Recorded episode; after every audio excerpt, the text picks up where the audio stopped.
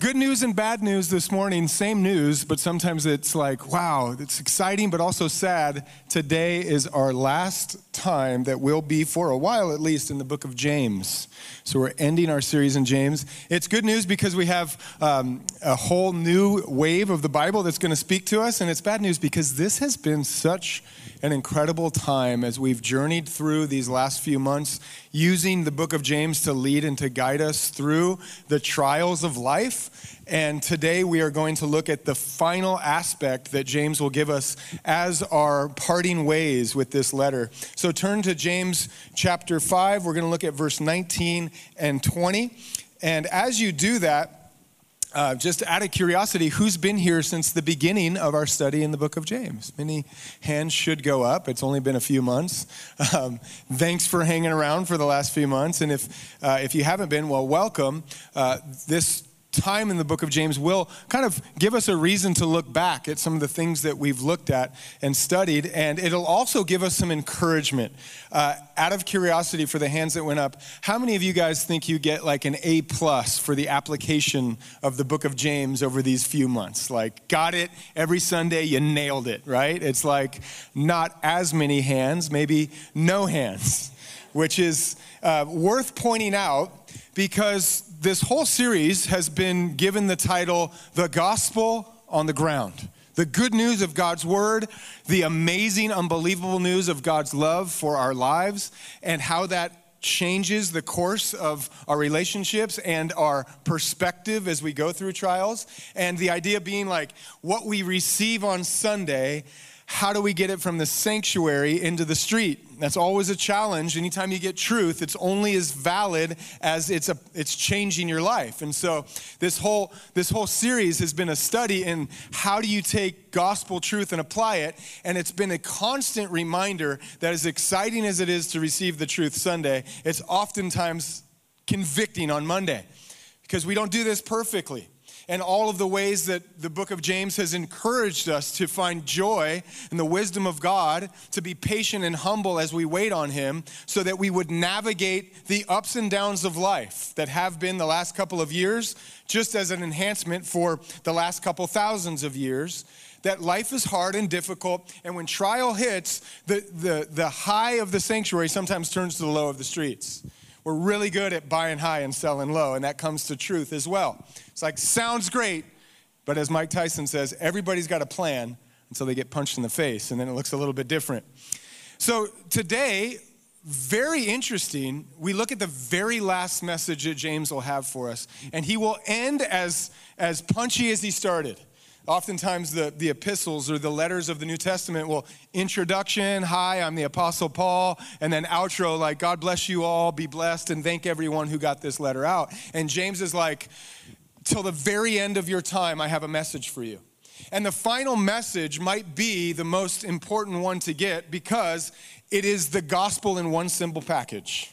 This message that we'll read today says, For all of us, for anyone who gets the truth on Sunday and wanders or strays from it, you still have hope.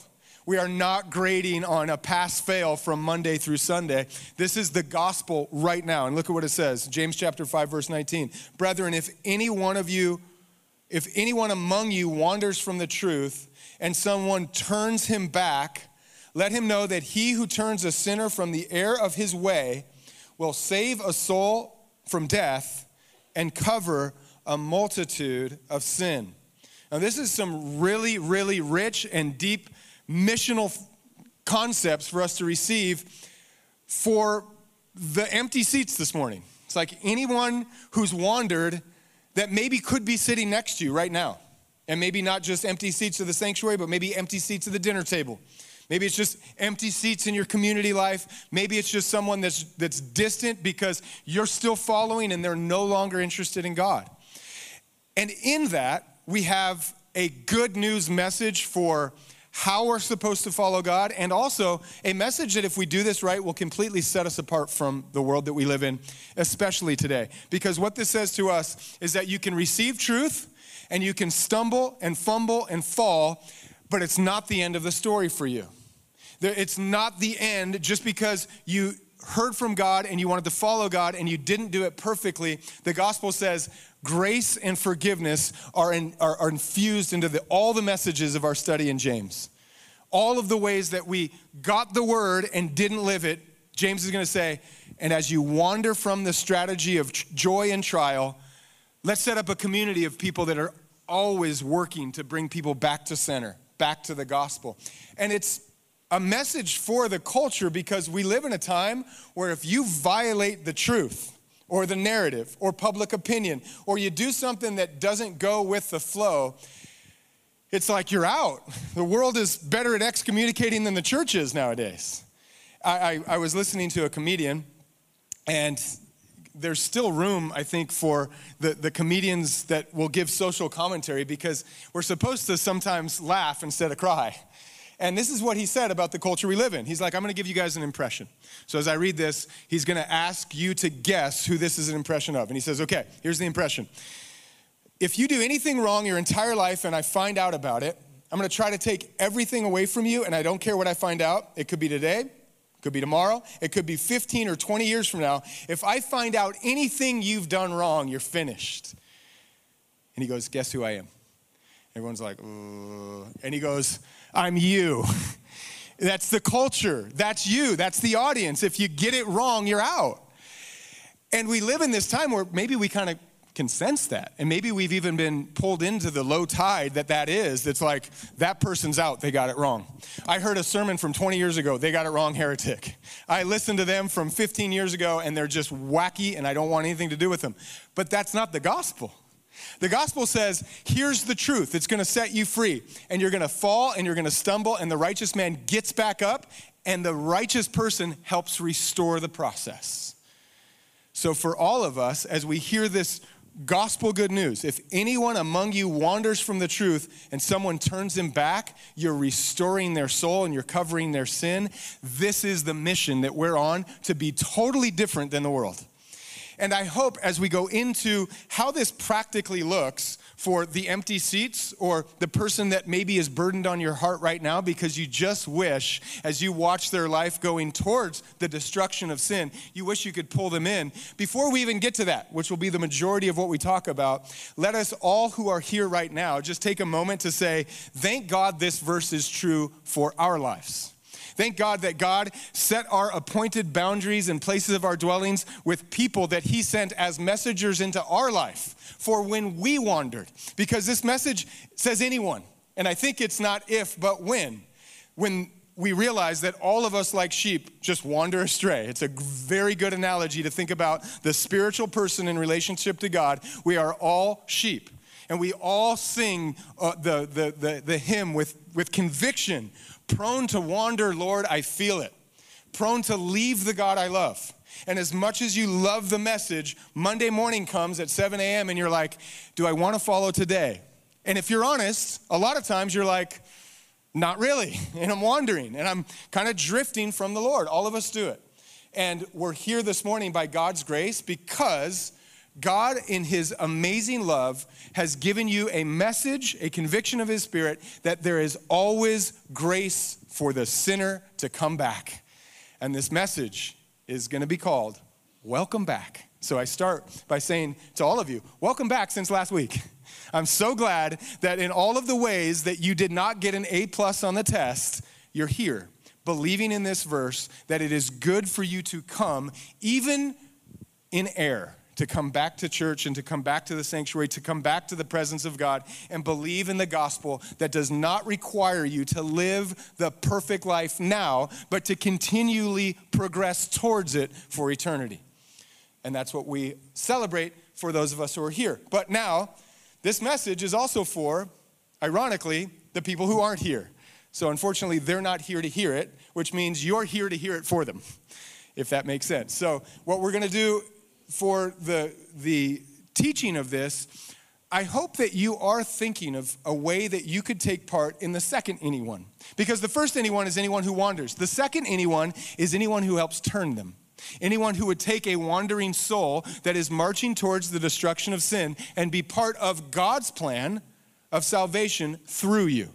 And how do we do that? So let's look at the verses now, thinking about how we can be a gospel centric community that cares just as much about the people that aren't here as the people who are. And so, what does it say? He says, Brethren, if anyone among you wanders from the truth, and that is, as we go through this, one of the words that's worth emphasizing, underlining, or circling, however you best learn from the breakdown of this, the truth is what's at stake. The truth of what God has given us revealed through His Word is what we are to build our lives upon, like a wise builder building on the foundation of a rock. That's the truth. And I emphasize it because sometimes, as good agents of the gospel, desiring to see people turn back to God, we emphasize things that in their air are not necessarily the truth. Sometimes we want people to come back to the tradition. We like the way things have always worked. We like the church body that we belong to in the tradition of our church. Uh, parents, as you think about children that aren't here, you may want to bring them back to a tradition that maybe you overlaid on the hopes and dreams you had for those kids. And now that they're 25 and unmarried and still searching for their job and wondering who God is apart from this church, you're thinking, ah, I just wish I could bring them back to the tradition I had planned for them. I, I think of uh, appropriately, I think of a movie maybe to end our series because, as you'll remember, beginning in our series, we had a, little segment within the series called James at the Movies. We looked at a couple different movies. We're like, it's kind of like that movie that we all saw back then. And, and one of the movies I thought of for this moment uh, is a great Wander from the Truth movie. Has anyone ever seen Catch Me If You Can? Oh, it's one of my favorites because it shows what is possible with a little creativity and ingenuity. It's about a kid who, at 16, he finds out his parents are getting divorced, and he's like, okay, well, there's no reason for me to stick around then. And he figures out how to basically fake it until he makes it into some of the raddest industries of the world. So he pretends to be an airline pilot, a doctor, a lawyer. He travels the world on fake checks. And you're like, you like this movie? In, in a way to show the dangers of wandering, yes, I do. Um, but he comes to this point where he doesn't want to wander anymore. He actually wants to come back to center. Like, what is real? Because you spend enough time wandering from the truth and you start to live in your own fog. And that's what happened to his life. So he comes to his girlfriend and he says, Hey, I got to tell you, I'm not who you think I am. And, and he says, Brenda, I don't want to lie to you anymore. I'm not a doctor. I never went to medical school. I'm not a lawyer or a Harvard graduate or a Lutheran. I ran away from home a year and a half ago when I was 16. The whole thing's a lie. And she looks at him and she's like, You're not a Lutheran? of, of the list. It's like, I can live with anything, but I need you in my tradition if we're going to get married and have babies and live happily ever after. The tradition is what matters. And when people wander and you bring them the tradition and you try to pull them back into the way you think their life should go, and it's not rooted in the foundation of the truth of the wisdom of God, you're actually going to push them away. So it's important that we catch the ground rules here. James says, What's true? Because people are allowed to explore the expression of God in a lot of different locations and geographies and expressions of liturgy. All of those things are allowed. But what we're saying is it's either following Jesus in truth or you will begin to wander towards sin, so we better know what's true. And we better be fighting for the truth of their life and not just the tradition of church or religion or what we want for them. And so this is where we can do a little bit of a, review, kind of a, a, a highlight reel from the book of James, and since our last week here for a little bit. Because James, often called the Proverbs of the New Testament, is offering all sorts of hard, foundational truth that we can cling to in a time of confusion and trial. And that's when the fog comes out and the trial comes out, you better know what's true because you're not going to be real certain about a lot of things. So James says, you can have joy in the trial. You can actually go through the ups and downs of life and get through whatever the world throws at you and the trials from in through your flesh. Joy is possible if you know the truth. That's why he says, if you lack wisdom rooted in knowledge and understanding. If you lack wisdom, go to God. So let's look at a couple highlight reels from the book of James, chapter 1. Trials are good. Trials are actually a design by God. That's the truth that He offers us in His Word in James and other places.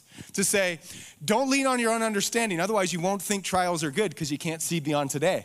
But if you knew the God of sovereignty and providence, you would know that all throughout his story, he's using things that seem bad to work them out for good.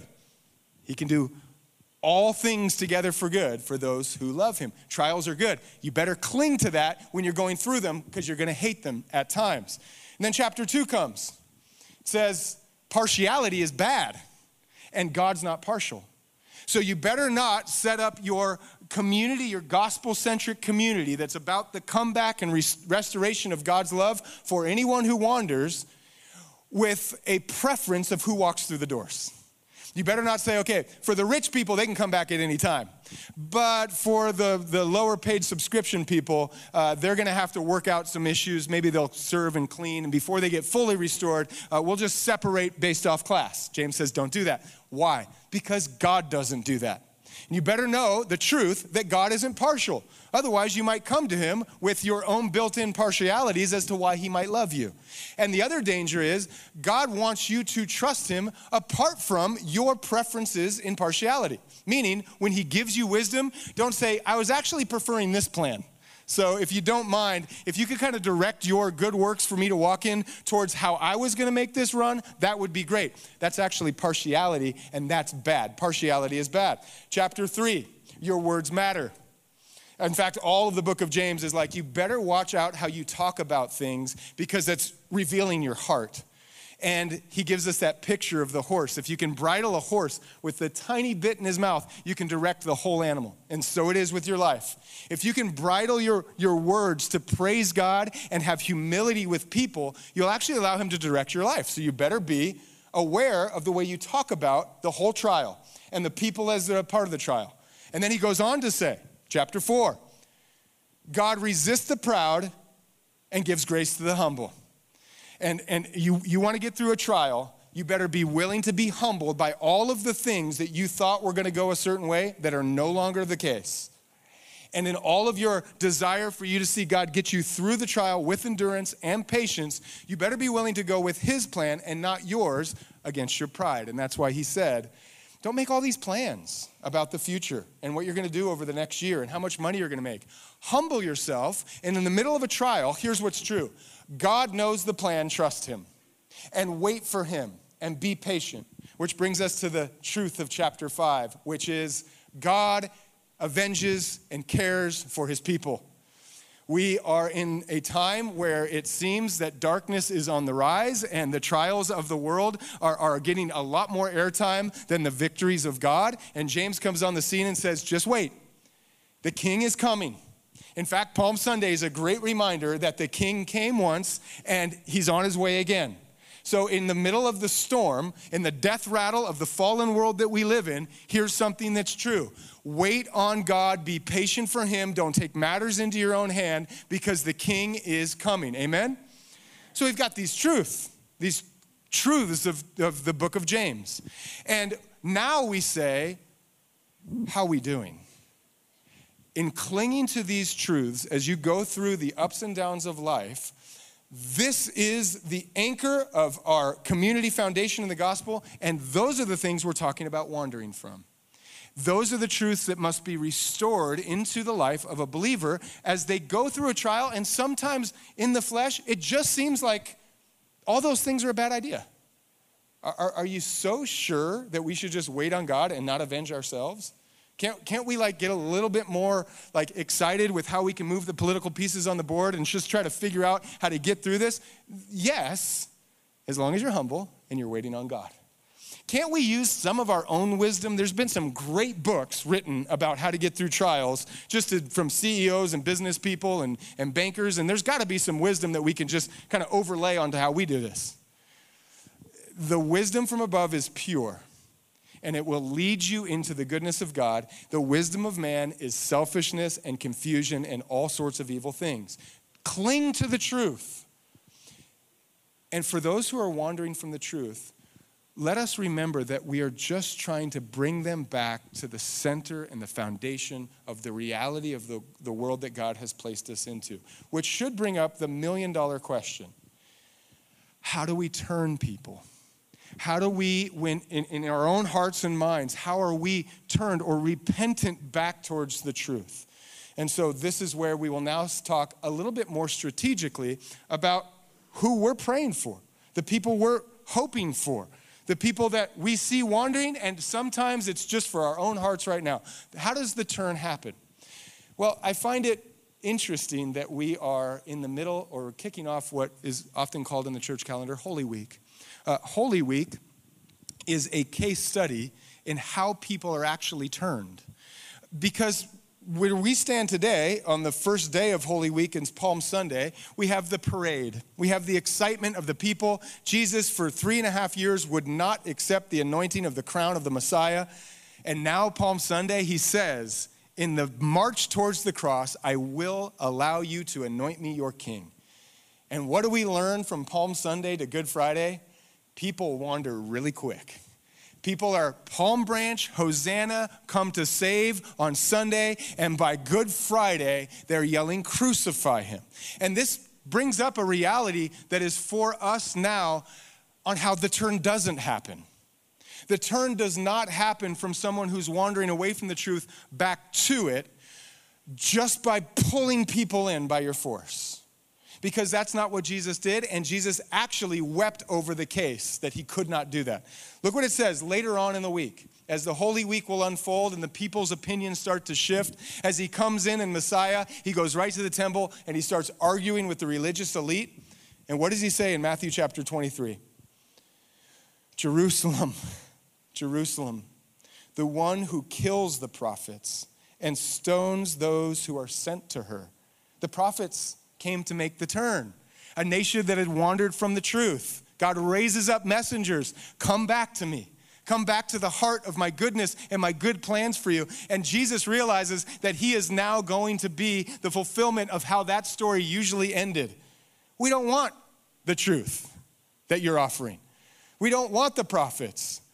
And then he says, How often I wanted to gather you like children together as a hen gathers her chicks under her wings, but you were not willing. So there is actually a shift that happens in the way that we care for people. And Jesus is representing the second part of the story because by God's design, the first part of the story in the people of our lives that we care for the most, from parents to children, is that we actually can mother hen them in the first half in the first half of the life of a child that wants to be anchored in the truth and all the kids that exist in the households of this sanctuary, you have about 12 years with that child where you can literally put them under your wing and tell them how to do it.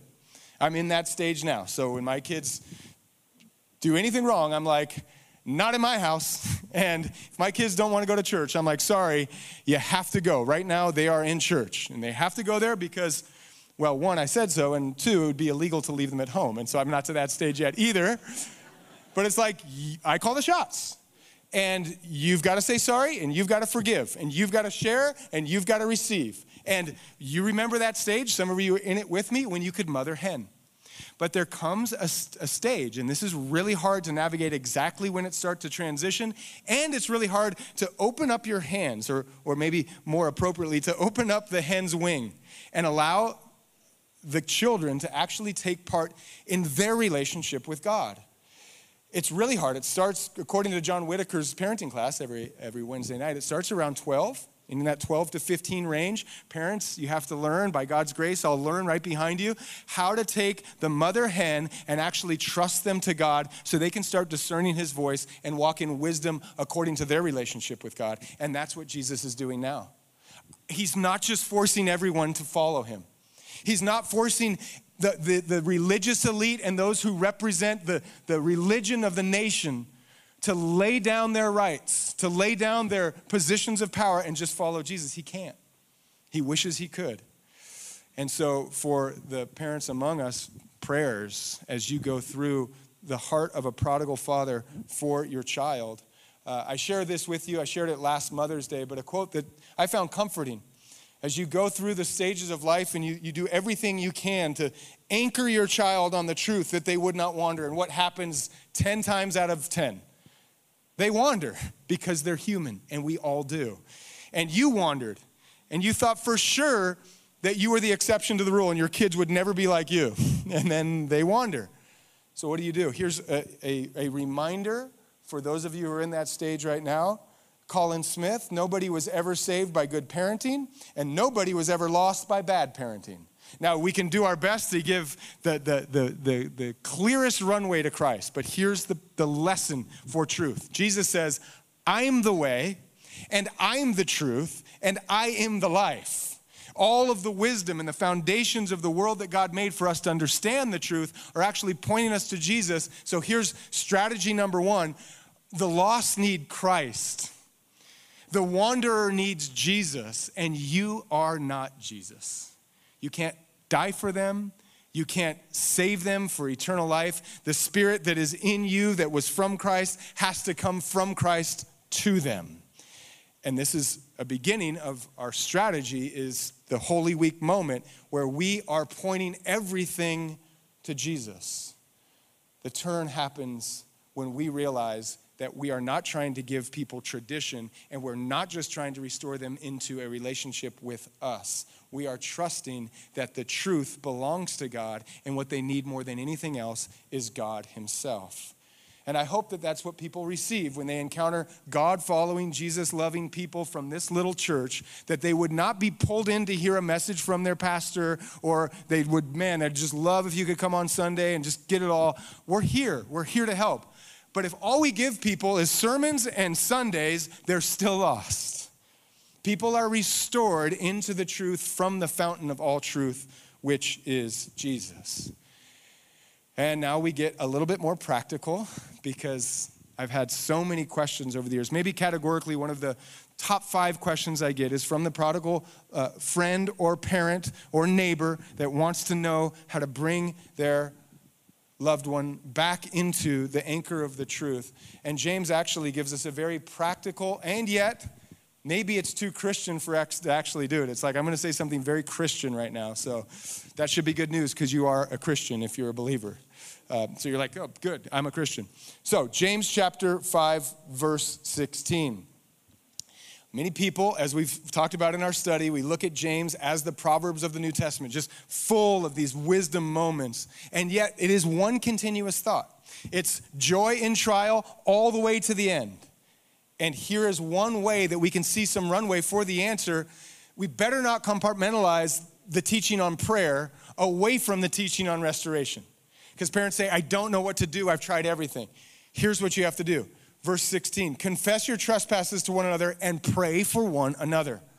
There is a moment in your life as the prodigal person waiting for the return that you have to open your hands to God and say, I have done everything I can do.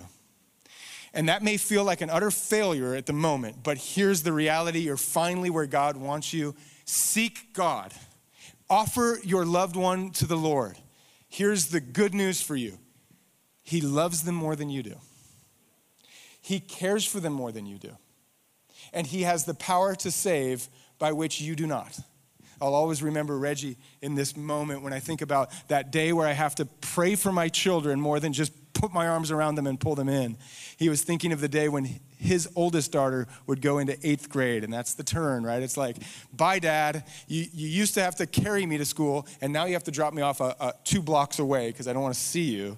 And Reggie's like, how am I going to protect her in this stage? I know. I'm going to get a job at a teacher at the school. I'll just be there all the time. And it's like, well, what if you're, you know, she's not in your area? He's like, I'll be the principal if I have to be. I will oversee her life. And then the Lord, while he's on his knees, gives him a lesson for all of us. He's better at protecting our kids than we are. He's better at drawing people into himself than we are. So oftentimes, our job in the comeback is to say, God, I am going to pray. And I have to say, this lesson is not something that is lost on me or something that just came to me this week. This is actually part of my journey into ministry and church and ultimately following Jesus.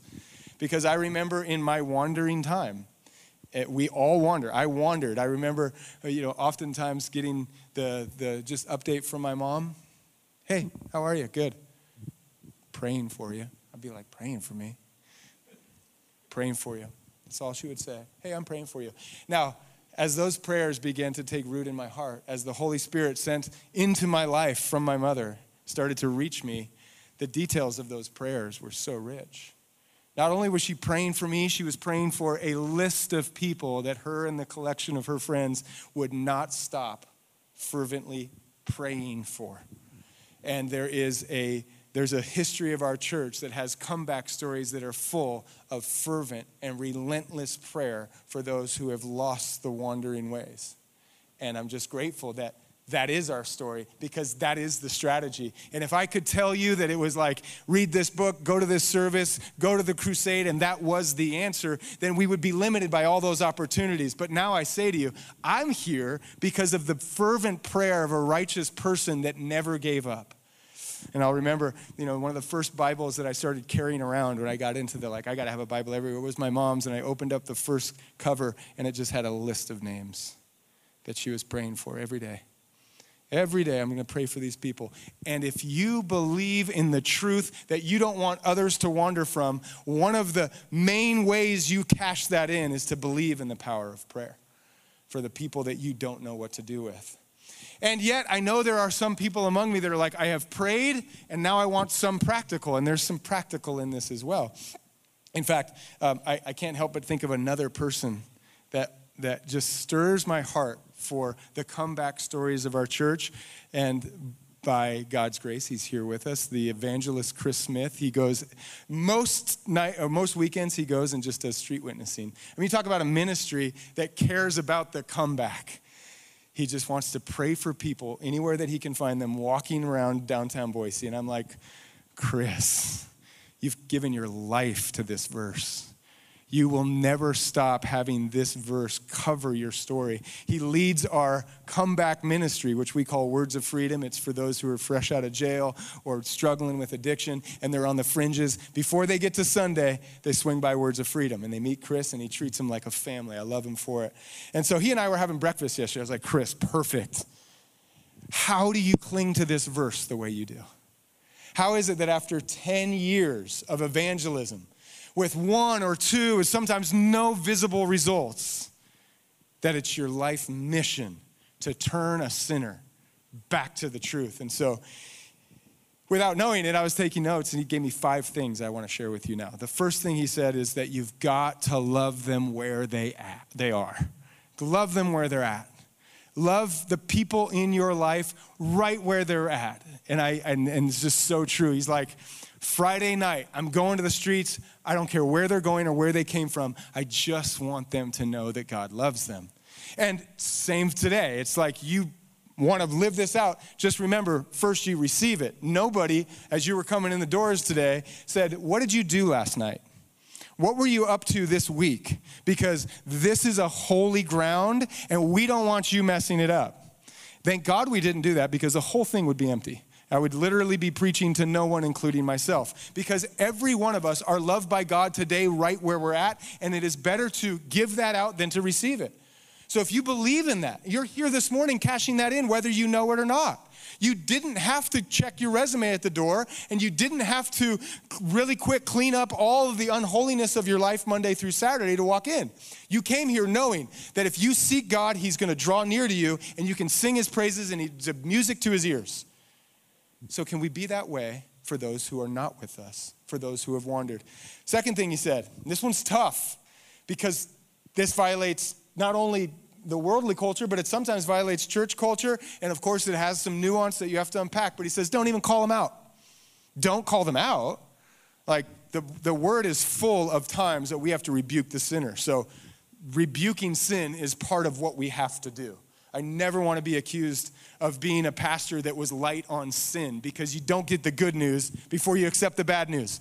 Y'all have fallen short of the glory of God. All of us are sinners in need of a Savior. And yet, the more I thought about it, the more you see these pictures of people who are clearly clinging to their wandering ways, and the Word gives tons of grace for them to come back before they're cleaned up. I think of maybe my favorite story of the Bible, Luke chapter 15, the prodigal son. He's like, hey, I want my inheritance before you die so that I can take all the money while I'm still young and use it for a party. And I don't want to do it in town. I'm going to move away. Now, parents, honestly, if your kid said, Can you cash me out now so I can go use the money in some distant land and I'll probably waste it? You're not going to ask for some receipts. You're not going to be like, Hey, before you go, can we just get a plan for how you're going to leave it? He doesn't do any of it. He says, Here you go. Take what I have. What I have is yours. And if you ever need me, I'll be here. That's really hard to hear, but in the same way you walked through those doors without passing out a resume, you are receiving the goodness of God today. And not all of us are using that to God's glory every minute of our life. And yet, God's grace covers all of our wandering way before He starts cleaning us up. I'm so grateful that I know people can go to Words of Freedom with a cigarette in their mouth and they still smell that alcohol and they don't have to turn around. Because there's a whole process to this. And if you don't like the smell of smoke or alcohol, that might not be the ministry for you, but people can come as they are. And before we talk about the addiction to cigarettes, can we talk about an empty tomb? Before we talk about how you need to clean up your life and start tithing to the church and not be so greedy, can we talk about the reality that there is a God who is on mission to find you? And now that you're here, we're going to spend our life helping you get cleaned up. And then he says, and this one's hard. I always remember that it's God's timing, not our timing. Don't you wish that there was a little bit of a timeline on the grace that we extend to the wanderer? Like a little bit? I always remember Peter, he's like, hey, Lord, how many times should I forgive? Seven, because I'm so cool, I'm so righteous. And he's like, stop counting, 70 times seven. If you do the math, I'll, I'll make it harder. Stop counting. the disciples are like, Is now the time to restore the kingdom and kind of get the Romans out and you take the throne? He's like, Listen, I take care of the time. You wait for me to do the work. You wait for the empowerment of the Spirit. How many of us over the last couple of years have seen people wander out of our life, out of the, the fold, and we're like, man, th- those idiots are never coming back. I'm so glad I'm not like them. They, I mean, I was given, it was a couple Sundays, now it's a year, now it's two years, I haven't even talked to them. God is full of surprising ways that he reconciles. And if you think it has to fall in your time frame for how long you're willing to pray and how long you're willing to keep watch on when the person actually repents and says sorry and comes back into the fold, and then you've got the meter on and the clock is up, you're probably not going to see too many stories of God's grace happen in your life. And then he says, they already have guilt and shame. Don't worry about that part. You know, the, the people, there's no doubt someone who thought about coming to this church or a variety of other churches in the valley this morning and said, I'm not worthy. Who am I? Knowing what I'm capable of and what I've done, who am I to walk through the doors of a church? Maybe next week. Maybe after I can kind of clean things up. Most people have plenty of guilt and shame, and that's why they're not here. And one of the beautiful things about the word is that it says that you can call a sinner in his error, but you're actually covering. There's so much of what we will do to make sure that that guilt and shame is properly dealt with, but to remove it as far as the east is from the west, so that when people come into the fold, they would be able to hear this amazing message that, that Jesus says there's more rejoicing over one sinner who repents than 99 who are in no need because he's not really interested in 99 people who aren't real about their life because we all need to repent. So when he sees it and when we get to enjoy it, when people can overcome the guilt and shame of the burden of their own sin and they'll come in to confess openly, Jesus says there is rejoicing for that. He's grateful for the ways that a lost sheep would, would come home. And we live in a, in a very condemning world. We live in a world, as we discussed by a comedian early, earlier that would love to point all, all the ways that you don't deserve to be in the in crowd. But that's not the God that we serve. We serve a God who gives us this incredible two edged sword of a message. You're guilty of sin, but I love you. You can't save yourself, but I'll lay down my life to give you mine. There is no condemnation for those who are in Christ. If you're in Christ, you are set free today from the guilt and the shame of all of your wandering. May we be agents of such a message for people who are limping around with the guilt of the wanderings of their life that have led them into a ditch of the destruction of sin. You'll never know, this is the last one. If you're taking notes, number five, you'll never know your impact until heaven. The word says some plant the seeds and some water, but God brings the increase.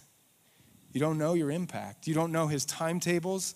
You don't know what a simple prayer will do to move the heart of someone that you thought was totally lost and they're found in a place that you can't see.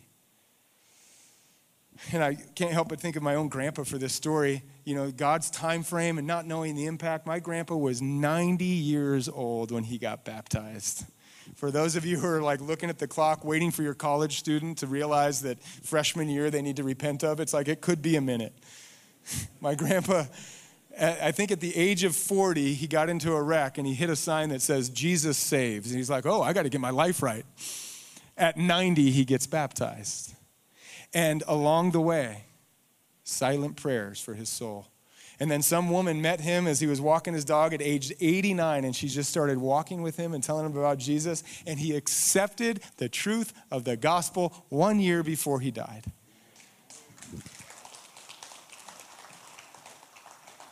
So you pray and you wait and you wait, and when you meet the Lord face to face, you will hear, Well done. Enjoy the rest of my kingdom. And in the meantime, we just be committed to the truth in our own lives in any way that we can take part in the restoration of community and take part in the agents of, of restoration for other people's lives. And so we finish with these two things that will happen. It says, when this happens, when we can pray fervently and, and, and, and hear from our brother that these are the parameters by which we keep going and we stay in the game of helping people relocate back to center to the truth, here's what happens. Verse 20 Let him know you turn a sinner from the error of his way, you save a soul from death and cover a multitude of sins. We're going to those two things, think about, and then we worship and we say thank you to James for blessing our lives. Save a soul from sin, save a soul from death. Save a soul from death. First, wandering from the truth of God is wandering from the way and the truth and the life that is only found in Christ. And this verse can be debated and is debated as to what kind of death this is. Is it the death of the destruction of the acute sin that has destroyed a relationship and a community, and that death now lives right now? Is it a death that leads to hell forevermore? It's all of it. Sin will destroy your life. And here's the bad news is sin is a destructive power to kill, steal, and destroy your life now and in eternity. But the gospel, good news. Because if you stay on the bad news that sin is destructive unto death, you can almost get depressed and feel like sin is winning. But look what it says you can save a sinner from the sin that leads to death all of the wanderings that exist outside of this sanctuary have a different variety of the depth of, the, of, of how far down the road they are. But here's the good news Holy Week Easter message there is no sin that leads to death that can't be turned into a redemptive, victorious story. There's no wanderer that you're thinking of right now, and they're in the streets or in the rehab, they're going through it right now. This is saying we can still save them. We can still find the truth for their life to bring them back to center, and there's no sin that can overtake the power of the gospel. I think of one of my really good friends and seeing him at the lows of his sin and the destruction of it. He couldn't even talk to me without taking swigs of vodka. He was so down the hole.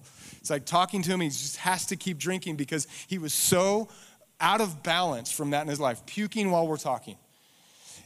I stand on the reality of the truth that I can still, by the power of God's truth, there is hope for that soul. There is hope for the sinner that is in the depths and the throes of it. And by God's grace, I get to see his story being redeemed. I was in that prayer room over there, and I, a husband and wife, they came. They said, We are here to make confession of adultery. And I'm like, oh, no, this is, a dest- this, is, this is the destruction that ends all, kills marriages, kills families, kills communities. And yet, he says, I am here to confess before you. And then the woman said, And I am here to forgive before you. And I, tears in my eyes, the truth of the power of God's forgiveness knows no sin that it cannot redeem. The brokenness of relationships, the, the broken hearts of alcoholism, the greed of the country that we live in, we've, we're gospel people. We've got the truth, and the truth can set any sin free. And now, the second part. You take part of turning someone, and you get to see the gospel redeem a soul that was headed to death. And you also get to see love cover a multitude of sins. And that is part of the strategy that we must cling to if we're going to love people where they're at and we're not going to guilt and shame them and we're going to accept them into the, the reverse, the repentance of their wandering back to the truth.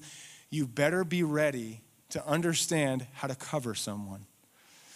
And this is nuanced, of course. This does not mean that when we find sin for someone we really like, we pick up the rug and we, we brush it under and then we move them on their way like it never happened and no one hears about it.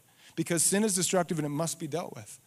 But it does mean we find a way to deal with it with them and for them. And I hate to always have to share these stories of how I learned the lesson because God's grace gives me blessings in this. But the, yesterday, I'm in a hurry to go write a sermon and I pull out of the parking lot too fast and sideswipe a car. So, oh, why do I always do that? this is not the first time that this story has happened. And, and uh, first thought is like, uh, kind of minor damage, and no one really saw me. Should I just wander from the truth real quick and maybe just, you know, it's like, oh, I am a pastor and a Christian. So it's like, find a pen. And I can't find a pen. I'm going to leave her my number. And it's like, well, I can't find a pen, Lord. It's like, can't find a pen anyway. I have somewhere to be. so I'm like, kind of like looking around, and this woman comes out, and uh, she's just walking right towards me. And I, I said, I hit your car. And she goes, I can see that because I hit it, you know. And she's like, um, "You are free to go." And I was, it's like grace is hard to receive. I'm like, well, there's damages, you know, I, I've got insurance. Can she's like, it's okay. Uh, you're free to go. The other side's banged up too. I'm, it's okay. I'll cover it. I'll cover it. Does that mean that she swept it under the rug? No. It means that she said to me, You're free, and I'll worry about the debt. I'll worry about the payment. I'll worry about how this gets covered. Somehow, this is the story of the gospel. Somehow, we come to God, and it's hard to receive grace, and we say, I'll do anything to work my way out of this. I'll, I'll figure out a way to exchange a, a, vow of my commitment and my gratitude, and, and, and that'll be worth all of the damage of my sin. And he says to us on Good Friday, I'll cover it. It doesn't mean it never happened. It doesn't mean that the wages of sin aren't death, but what it means is I'm now free to go because he's taking on the debt. And this is the gospel that we're about to like march towards Sunday and praise God. I could never have gotten out of this. I came and I wandered from the truth and I fell right into a ditch and I looked up at God and I was like, Can we figure out a deal? And He says, You're free to go. Just confess with your lips that you believe that I have the power to forgive sins by putting on the cross of Christ. And here's where we now get to receive this almost in a way that violates how we want this all to work. It's interesting, we're, we're here on Holy Week because you know, Palm Sunday, yeah, Jesus is king. Yet there's a funny story in, in Palm Sunday as he's approaching the cross the mission to cover sin, the mission to take the debt of my failure and exchange it with his life and his death. And you'll read in the Gospel of Mark and also in Matthew that as the disciples were following him, they hung back because they were afraid. He's getting too close to the cross. He's getting too close to this thing he was going to do to lay down his life so that I could have mine. And oftentimes, isn't that how it works? Freely receive the forgiveness of sin, but I got to hang back if it gets too close. But here's what this is saying accept the free gift. You're forgiven. The truth is, you're here not by your works, but because of God's grace. But also this Jesus says, if you really want to be my disciple, if you really want to be anyone who turns a sinner to come back into the truth, you better be willing to pick up your cross. You better be willing to be that prodigal father when he sees his son from afar off. He rushes towards him and he covers him with his robe and he puts a ring on his finger and he changes his status from a peasant who is eating the food of the pigs to someone who is sitting at the chief of the feast of the lamb. We will kill a fatted calf for this son. He covered him all. And so, parents, I think you really get that. In many ways, we cover our children. It's like, as you wander from your heir, if you take one centimeter towards me, I will cover you and I will love you with everything I am. And I think God gives us a heart of a parent for a child so that we could understand the heart of God for everyone. We'll cover it. We'll cover it. In your wandering, you said you hated Jesus and you hated God and you, you gave the Gentiles reason to blaspheme his name. But we love you. Come in. In your sin and your wandering, you hurt our family. You broke my heart. You lost the money. All of the wanderings that lead to death. And as they confess and they come closer, the first thing they hear is that they're loved. And somehow, in ways that will only get worked out in eternity, God covers their sin through his people. We forgive you. He says we have the power to forgive people. We have the power to restore people. We are actually ambassadors. That's like a status in the kingdom. That's like a good job. to say, You are coming back in. And like the Good Samaritan covering the wounds of the one who was left in a ditch because of someone else's sin, he covered the bill.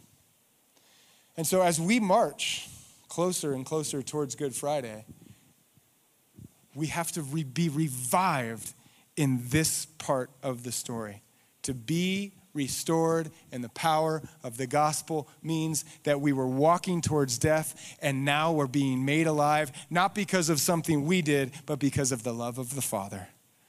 And as the story in Luke 15 ends, and someone was mad, the older son that never left and he never wandered from the truth, and he served his dad all his life, and he says, What's this sinner doing in here? The father says, This is my son. He was dead, and now he's alive. And for that, we celebrate. On Good Friday, we say we were dead in our sin and it cost us the life of our Savior. And on Easter, we're going to say, but we are alive in the power of His forgiveness and the Spirit in us. That's the truth that we anchor our lives around. And that's the truth that we say, anyone who's wandered, come back first to this. You are loved by God. And he who did not spare his own son, how much more will he freely give you all things? If you have the truth, it is better to give it than to receive it.